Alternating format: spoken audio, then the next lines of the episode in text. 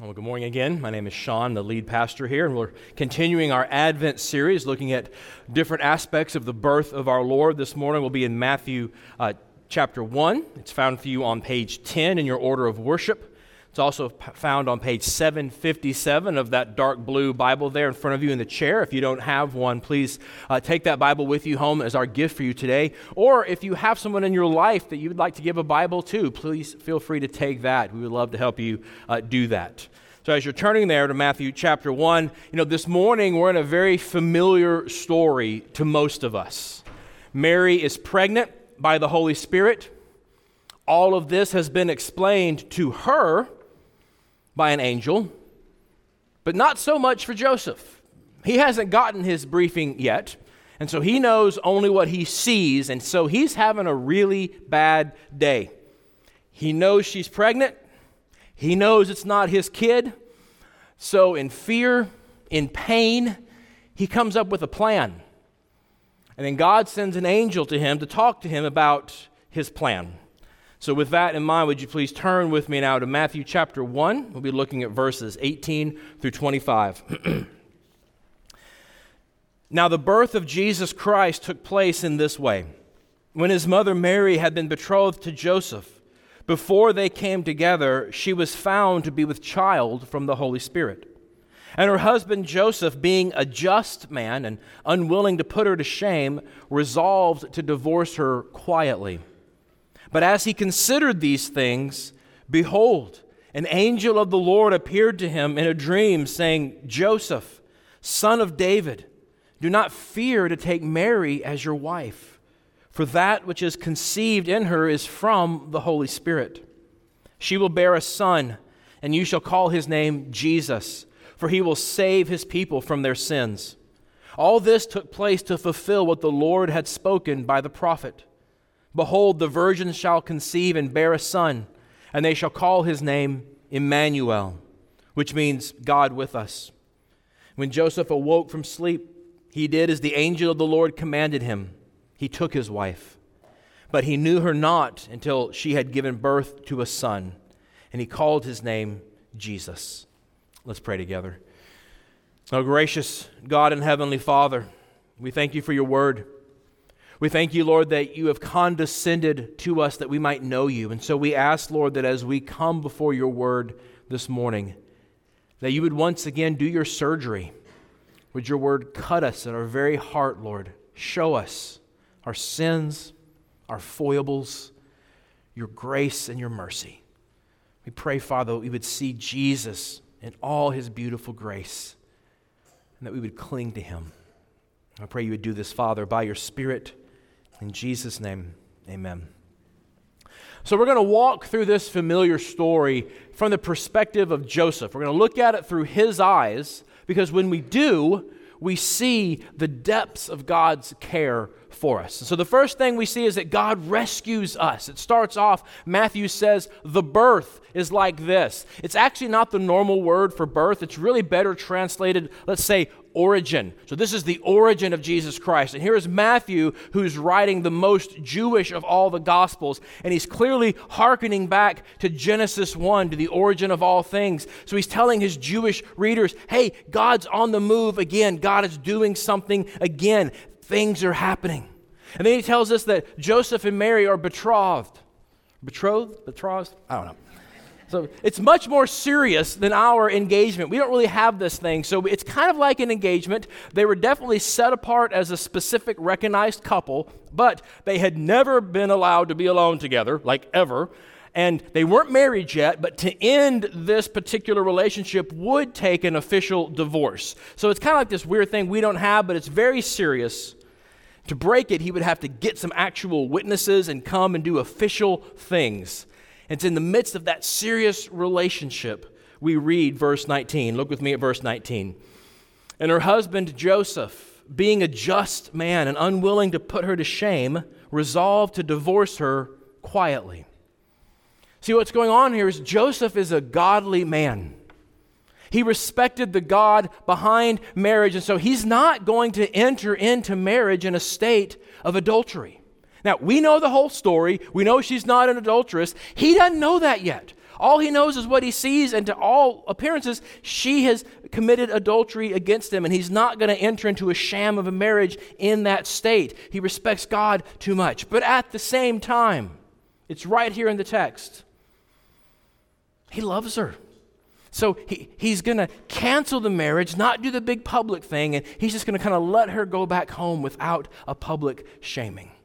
We see right here that Joseph is both righteous and kind at the same time. When God chose the man who would be an earthly father to his son, this is the man he chose. A man who's concerned with God's law and a man who's concerned with God's people. He's righteous and he's kind. You know, those of us in church world, if we're candid with ourselves, depending upon our personality, we're really comfortable in kind of one of those camps more than the other, right? Some of us are very much into righteousness, and we're a little suspicious of those who are a little kind of squishy and kind. They're too nice to people.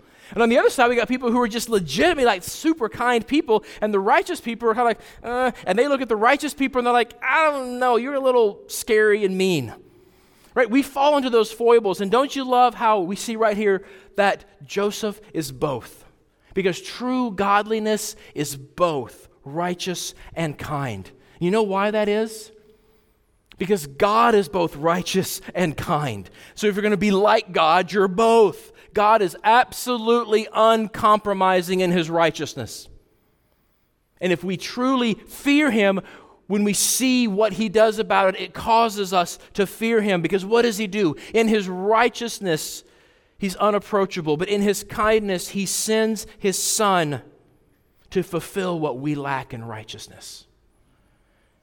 See the heart of your God here in Joseph's actions. He's both righteous and kind. Especially because this is a shame culture. Now, I want you to get this idea down. This is what anthropologists call a shame culture. And don't think of shame as this like abstract emotion like you're doing right now. Here's what I want you to do, okay? Class participation time. Who remembers or has heard of the game Hot Potato? Like most of us, we've never actually played it with a real potato, I know, but we played it in gym, right? So think of shame like the potato. You don't want it, it's uncomfortable and you want to get rid of it as soon as possible. That's what shame is like in a shame culture. It is almost tangible, it's absolutely transferable. And so, what's happening right now is because of her very public, because you know she's showing adultery, again, from his perspective, he didn't know the whole story.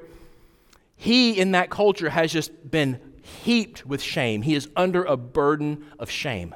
And so, what he's supposed to do, what's expected by the Jewish readers of this most Jewish of the four Gospels, is he's supposed to get two witnesses and he's supposed to have a very public divorce proceeding in which he basically takes all that shame and dumps it on her and is like, see ya, and is out of here. And for the rest of her life, she has to label, labor under that burden. Her child will be born under that burden. It's a shameful existence. And he says, in his love for her, She has wronged me, but I love her.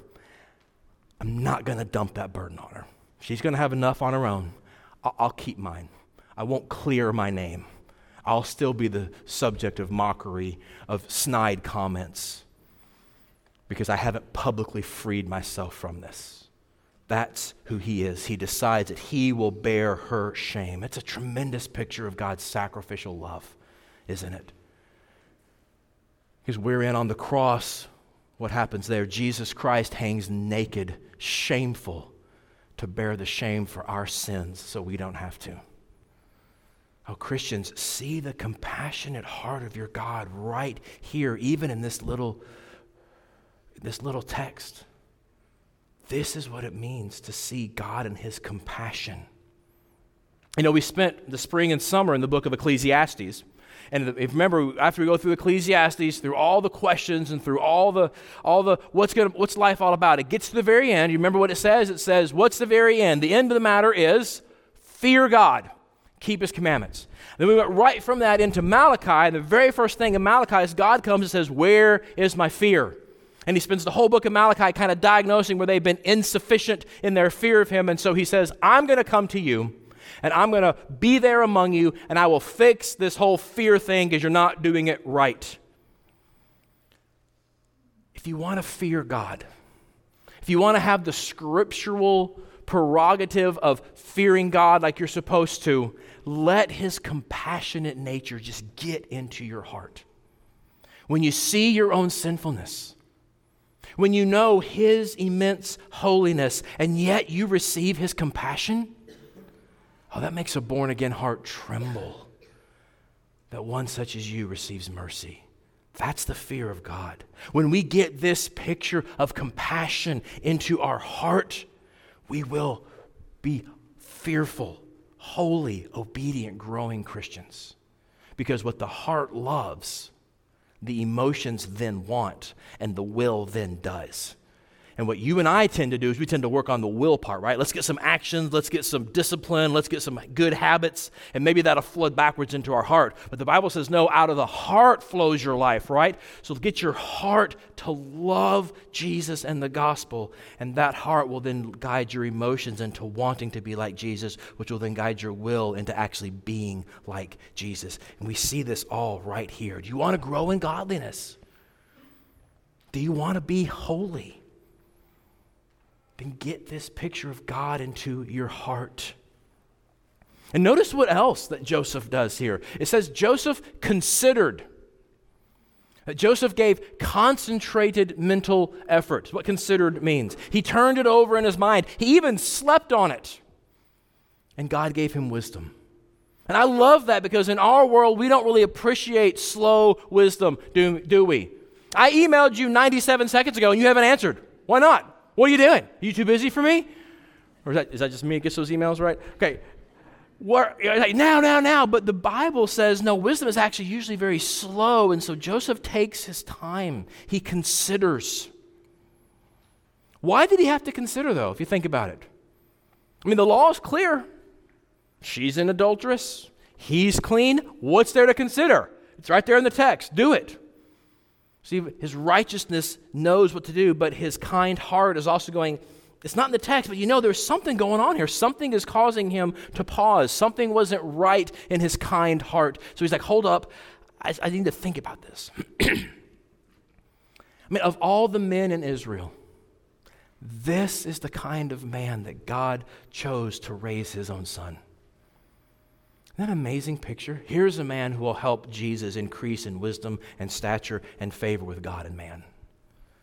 So Joseph considers, and a loving heavenly father sends a messenger to speak to him. The messenger comes and calls him a son of David, reminding him of his privilege, reminding him of his great lineage, reminding him of who God sees him as.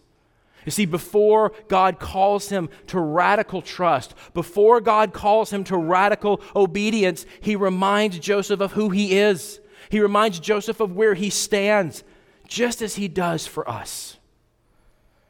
Oh, Christians in the room, you ever been scared of the future? You ever been stuck with what seems like an impossible choice and you really don't know what to do? Let the angel's words here teach you that when things are most difficult, often we need to remember who we are. I'm a beloved, adopted child of God through Jesus Christ. God has promised to work good for me. And comfort comes from remembering the gospel. See, I want, I want to put it that way because often we Christians, we think that the gospel's the elementary thing, right? That's what we need to get in with God. Now that we're in, okay, let's go on to 201, 301 level stuff. What's, what's next? No. The law, our works, our efforts, that's baby food. In fact, our doctrinal standards actually refer to the law as what the church in, in, under its infancy had. It was baby food. The gospel is the solid adult food. You realize we never move past the gospel, only deeper into it the more that you're rooted in who Jesus says you are, the more you're rooted in who God sees you as in Jesus, the more holy, the more obedient you will be. And we see that right here in verse 20. Look with me at verse 20. It says, As he considered these things, behold, an angel of the Lord appeared to him in a dream, saying, Joseph, son of David, do not fear to take Mary as your wife, for that which is conceived in her is from the Holy Spirit. See, after reminding him of who he is by grace, then the angel calls him to obey. In Scripture, always, I get to use the word always. You don't, you know, you're always not supposed to use always, right? I'm using always. The Bible always bases calls to obedience in a truth of grace. Uh, I've said it before, the best example is the Ten Commandments themselves. What's the preamble to the Ten Commandments? I am the Lord your God who's rescued you. The grace has happened. Now here's what it looks like to be my people. The preamble is not, okay, if you do these things, then I will rest. They're already rescued. The grace comes first, and the grace empowers the law that is then given. And it's right here. The angel comes and gives him an imperative command Don't fear. Quit being afraid. Quit living out of fear. You're a son of David. Don't do that. See, the grace will empower his obedience. And this is so tremendously important. This is not just a, a, a, case of semantics. Joseph must adopt Jesus into the line of David. Joseph must marry Mary for Jesus to legally be considered of the line of David. Now, I know if you know your Bible trivia, yes, Mary is technically of the line of David as well. They didn't care about her. It had to come through the dad. If Jesus is going to be the promised son of David, Redeemer, it's got to be because he's Joseph's recognized son. Our redemption really does hang in the balance right here. Will Joseph do this hard thing? And as if that's not hard enough, he also has to believe a very hard truth, doesn't he? The virgin conception of Jesus. We always talk about the virgin birth. I don't know why. It's actually nine months before that. It's the virgin conception. That's the big issue. Now, again, if this, is, if this is real, if this is a historical reality we are reading at here, then you know they have had the talk, right?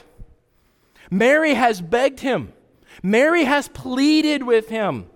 I have been faithful to you. I promise you, it's from the Holy Spirit. It's not me. An angel told me I've been faithful. And it's easy for us to think, isn't it? Well, ancient people were dumber than we are. They, they, they fall for that stuff. They're, they're more apt to, to, be, you know, to be swayed by a religious explanation, right? We think that way. I know. C.S. Lewis called it chronological arrogance. But let's just be very clear here. Even 2,000 years ago, Joseph knew where babies came from it's just as challenging for him to believe as it is for you to believe. So here it is, one of the worst times of Joseph's life. His hopes, his dreams for a family have been shattered. And God comes in and fixes his pain in a moment. God doesn't always do that, does he?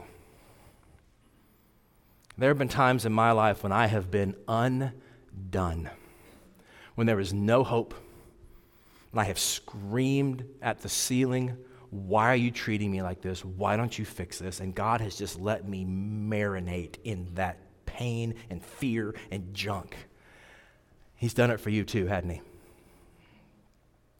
God may not take away that diagnosis you've prayed over, that stressful work situation, that relationship that just breaks your heart that regret that ruins every day you remember it. Even so, verse 20 can still be a guide for us in that, dear Christian. Fall back on your identity. In Jesus, you're an adopted child of God. He's promised to work good in your life. And so, as a child, ask Him for the grace to endure. Ask Him to help you not fear. Ask Him to give you the wisdom and the patience. So the angel continues explaining what's going on here to Joseph, and we get to see that the heart of God is actually the heart of a rescuer. Look with me at verse 21. That she will bear a son, and you shall call his name Jesus, for he will save his people from their sins. So, this baby has a name and an agenda from God from the very beginning. He will rescue. That's what save means. He will rescue his people from their sins. You know, we talked about a hard truth earlier. Well, if you're investigating Christianity, here's another hard truth humanity is not right before God.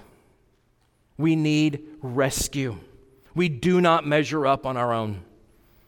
You know, in recovery programs, the first step to healing is to recognize you have a problem, right?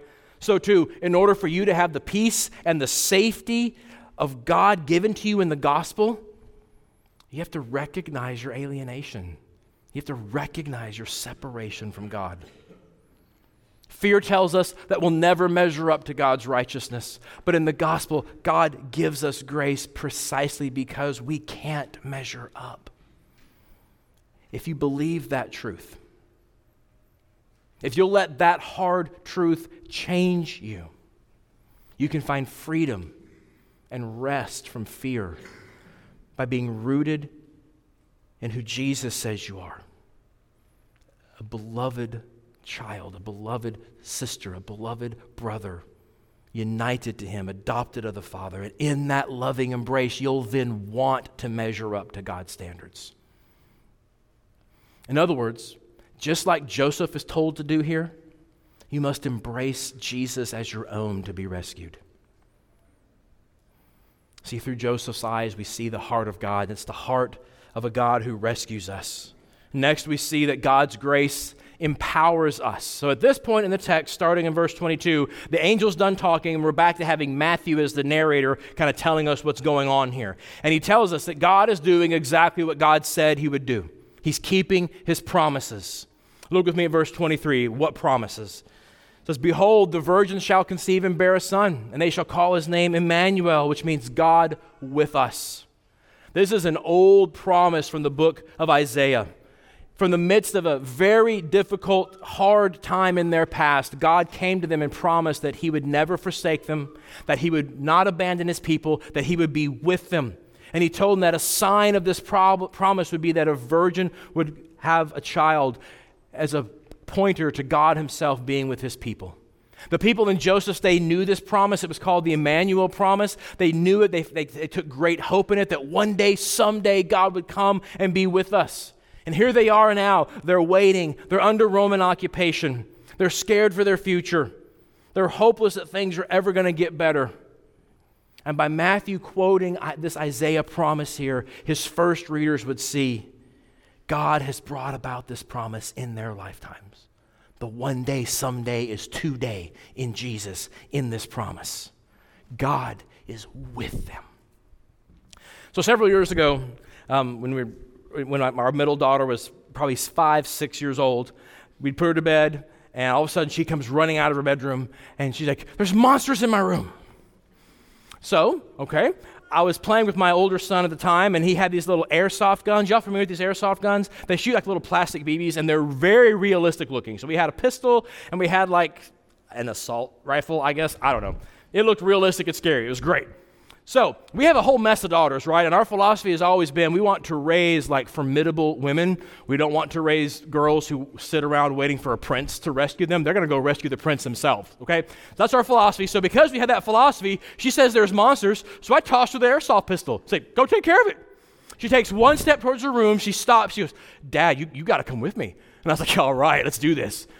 So we get to her bedroom door, and I said, Okay, Emma, you know how you watch me in those video games? We're gonna breach, okay? I'll go right, you go left. She's like, Okay, okay. And those of you with a law enforcement or military background, you would have been so proud of us. We did a great breach. I swept right, she swept left. We took out every monster in that room. It was amazing. After we had some hot chocolate to celebrate, I told her, I said, Emma, you were so brave. And she goes, That's because I was with my daddy. I know, it's very sweet. Do you think she meant geography? You think when God says, I will be with you, he means geography?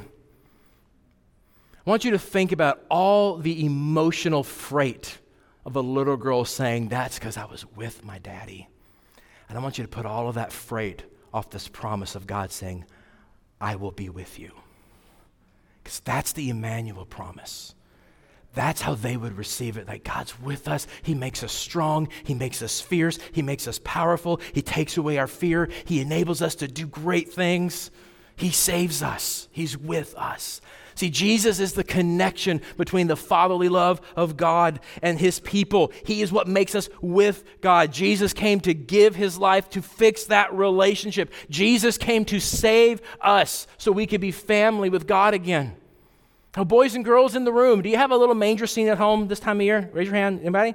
Okay? Have y'all, okay, you, that's fine. Have you seen one outside in the foyer? Have you seen that one? Okay? Okay, well, y'all need to go look at the one outside there in the foyer, okay? Because every time you see that little baby in the manger, boys and girls, know that God wants you to be with him. Because Jesus coming means God wants to be with us.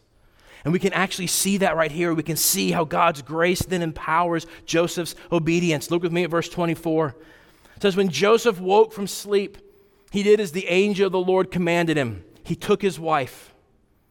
You know, it would have been very easy at this point for Joseph to say, God's word is clear, adultery is wrong, it's a death penalty offense. Now I've had this dream, and it seems to say something else. I'm a Presbyterian, I don't do the dreams thing, so I'm going to ignore it.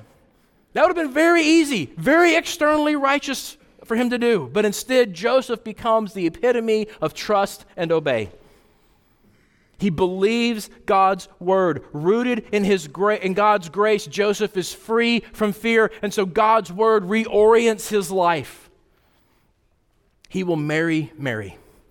He will bring Jesus into his family. Verse 25 tells us he'll name him and claim him. Oh, do you see the gospel of Jesus Christ, even in this very familiar small passage. Verse 21 presupposes that we need rescue, that we're separated from God. And so, to bring us back into the family on the cross, Jesus was forsaken and kicked out of God's family for us. To anchor us in safety, to set us free from fear, Jesus was plunged into danger and fear on the cross for us. Instead of being safe and secure, Jesus was beaten and murdered. And he did that voluntarily out of love to bring us in so God could be with us. That's the gospel. And Advent is the inauguration of that gospel. It's why we celebrate. Uh, if you know Jesus, man, see again the burning joy of his coming. We can get so used to hearing it, can't we? That we forget to be amazed. Be amazed yet again. Yet let your heart rejoice in this gospel. If you're still investigating Christianity, the safety that you long for, the fear you want to be free of so badly, all of that is available to you when you place your faith and trust in Jesus as the resurrected Lord. And don't wait, do it now. Let's pray together. Our gracious God and Heavenly Father, Lord, we come before you, familiar passages like this. And we thank you, Lord, for showing us yet again the depths of your mercy and grace, the heights of your righteousness, and the lengths that your kindness will go to to be with your people. And we pray, Father God, that for those of us who do know you, that you would once again enthrall our hearts with the beauty of your Son, Jesus, so that we would want to obey and then actually do it. Now, would you fuel us by that grace, Father? And Lord, we pray today for those who do not know you that as Jesus Christ has been lifted up, you'd be true to your promise to draw all people to him. Even now, Lord, would you call people from death to life that they might repent and believe the gospel? We pray all this, Father, by your Spirit. In Jesus' name, amen.